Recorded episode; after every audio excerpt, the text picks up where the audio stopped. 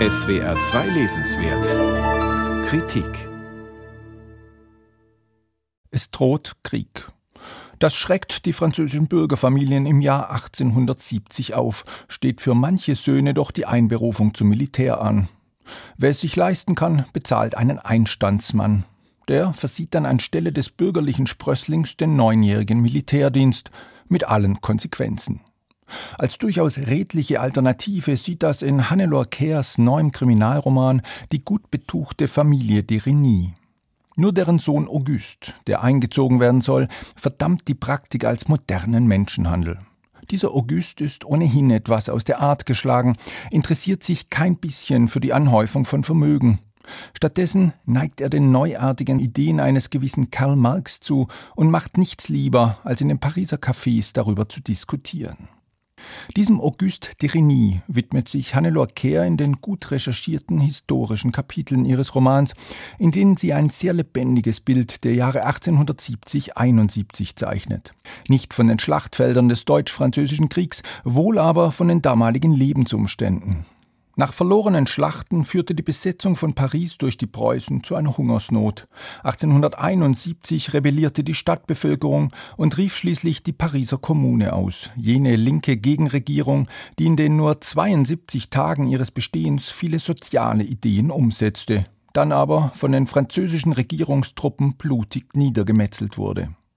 Auguste war jeweils mittendrin und wurde nur dank der guten Beziehungen seiner Familie nicht wie viele seiner Kommunardenfreunde erschossen, sondern nach Neukaledonien verbannt, eine Inselgruppe im Pazifik.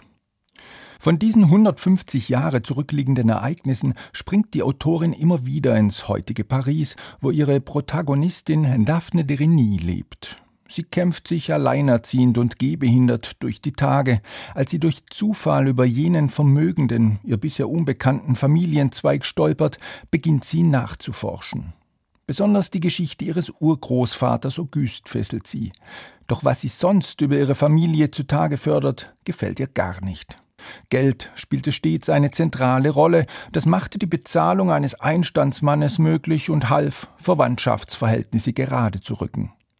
Der Bruder ihres Urgroßvaters fuhr riesige Gewinne mit den neuen Aktiengesellschaften ein und frohlockte, endlich Geschäfte machen zu können, ohne für die Misserfolge gerade zu stehen. Diese zynische Haltung setzt sich auch in den folgenden Generationen fort. Einer etwa verdient an schmutzigen Ölgeschäften und lässt Giftmüll schon mal auf Deponien in der Elfenbeinküste verschwinden. Daphne entscheidet sich für eine radikale Lösung und räumt die in ihren Augen moralisch verkommene Verwandtschaft mit geschickten Winkelzügen aus dem Weg. Die Autorin Annelore Kerr arbeitet im Brotberuf als Strafverteidigerin und hat zuletzt den inzwischen mit Isabelle Huppert in der Hauptrolle verfilmten furiosen Roman Die Alte veröffentlicht.